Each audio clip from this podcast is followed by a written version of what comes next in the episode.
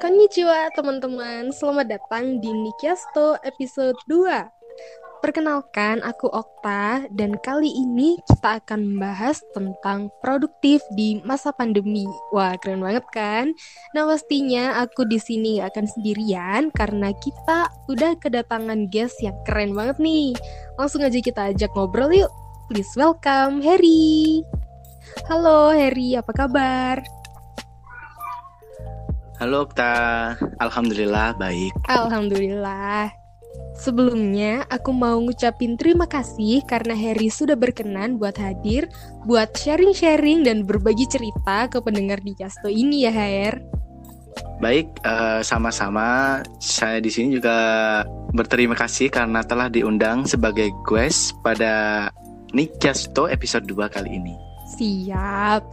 Nah, karena tema di podcast kita kali ini adalah produktif di masa pandemi. Nah, boleh diceritain dulu nggak sih, Her, kegiatan kamu akhir-akhir ini tuh selain kuliah apa aja sih? Untuk kegiatan produktif yang aku lakuin, uh, selain kuliah tentunya, uh, aku lagi fokus untuk buat konten kontennya itu berupa cover-cover lagu gitu dan nantinya itu uh, untuk diupload di sosial media seperti IG dan YouTube. Oh, jadi kamu suka nyanyi gitu ya, Her? Betul sekali. Wah, keren banget sih. Nih, aku channel YouTube-nya biar teman-teman pendengar juga bisa subscribe juga.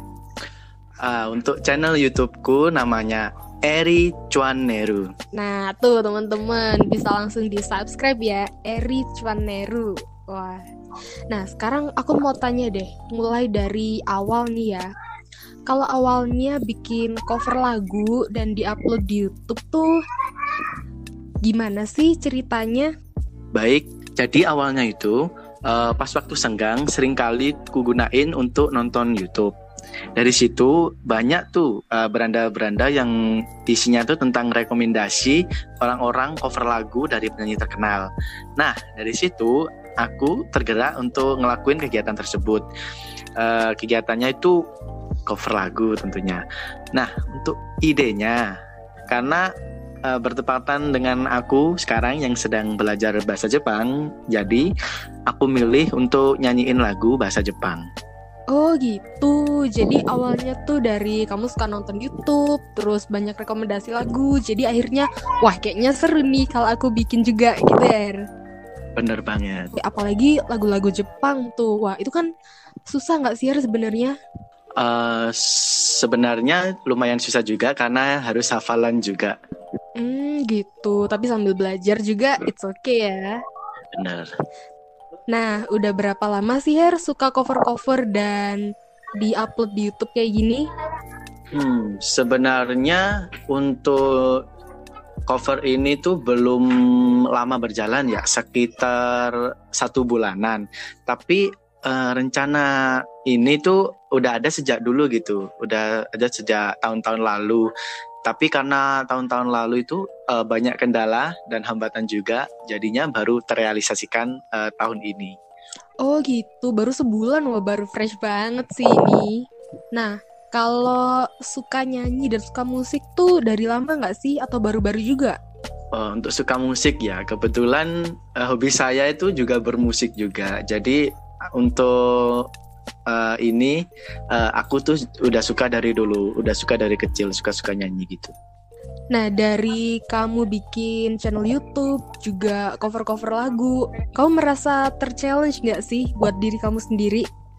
Untuk terchallenge, ya saya tentunya merasa terchallenge juga, karena uh, dari kegiatan ini tuh uh, aku banyak belajar gitu, bagaimana sih cara uh, pengolahan audio yang benar, bagaimana sih cara ngelatih vokal yang benar. Jadi uh, itu sih challenge-nya untuk aku.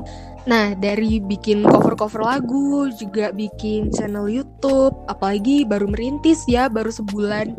Uh, apalagi sih yang bikin kamu merasa struggle setelah challenge-challenge yang tadi? Mungkin apakah ada kesulitan atau kendala? Boleh dong diceritain sama kita. Oke, untuk struggle ya. Untuk struggle sih menurutku lumayan banyak. Dari mulai hambatan hingga ketidakpuasan. Hambatan misalnya uh, waktu yang kurang untuk melakukan kegiatan ini karena tentunya ada tugas perkuliahan. Jadi uh, saya mau tidak mau harus pandai mengatur waktu supaya tugas, waktu belajar dan kegiatan ini tuh tetap berjalan bersama gitu. Hmm, jadi struggle yang paling inti tuh dari mengatur waktu gitu ya, Her? Iya, bener banget.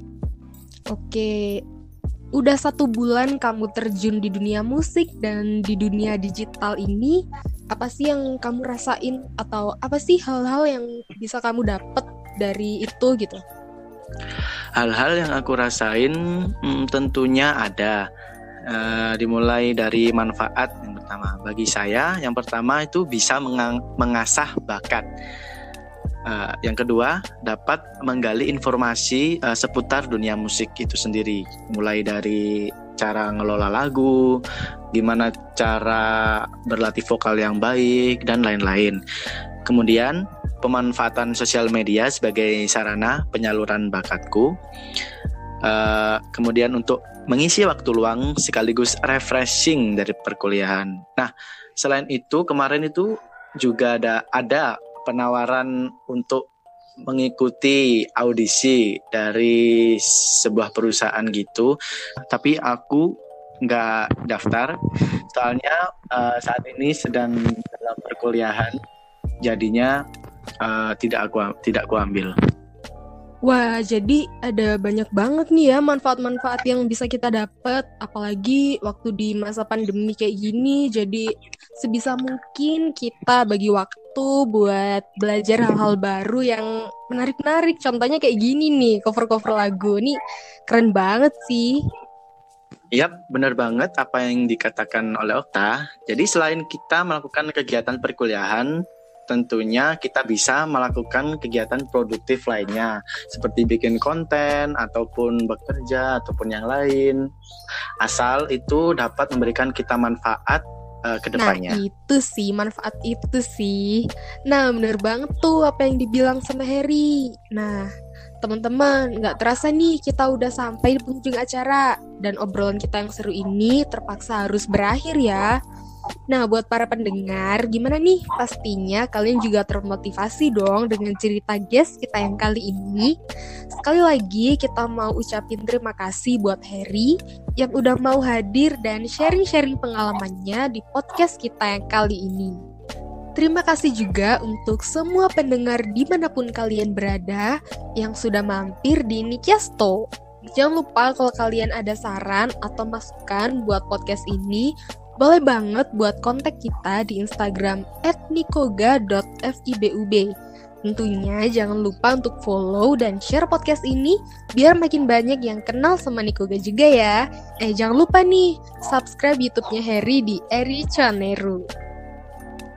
Akhir kata, aku Okta undur diri. Konnichiwa.